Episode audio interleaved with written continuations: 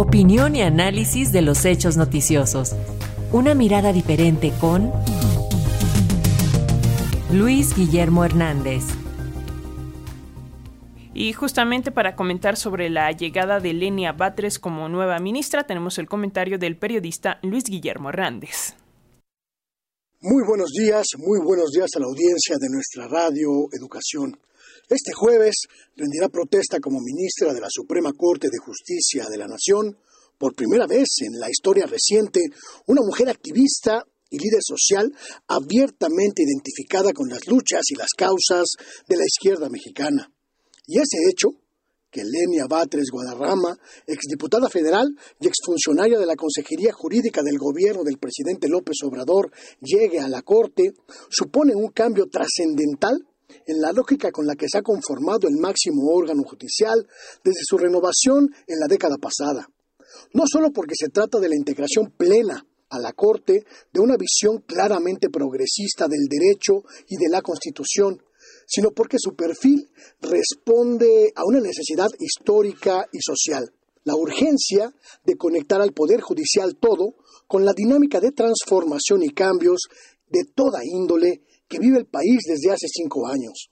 Tal como señaló ayer en una entrevista con el diario El País el expresidente de la Corte, Arturo Saldívar, el Poder Judicial actual está prácticamente secuestrado por una única visión del mundo y del derecho, el conservadurismo.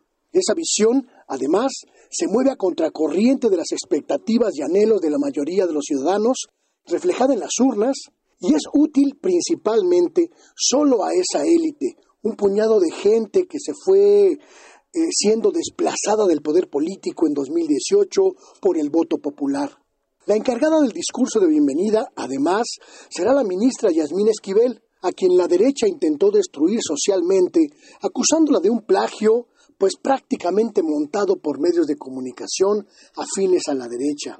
Hoy todos sabemos que en la Corte, en la Corte también se hace política, pero esta no refleja ni ha reflejado la pluralidad ideológica de nuestra sociedad. Además, la Corte y el Poder Judicial en su conjunto están atrapados en una maraña de intereses individuales y de grupo ajenos, completamente ajenos a la expresión democrática mayoritaria.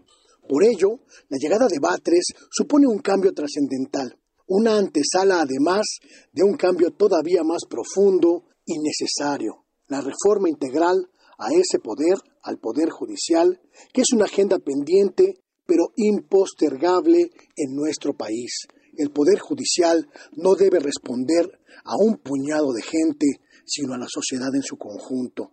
Y esa sociedad es plural, es diversa y no, no solamente es conservadora.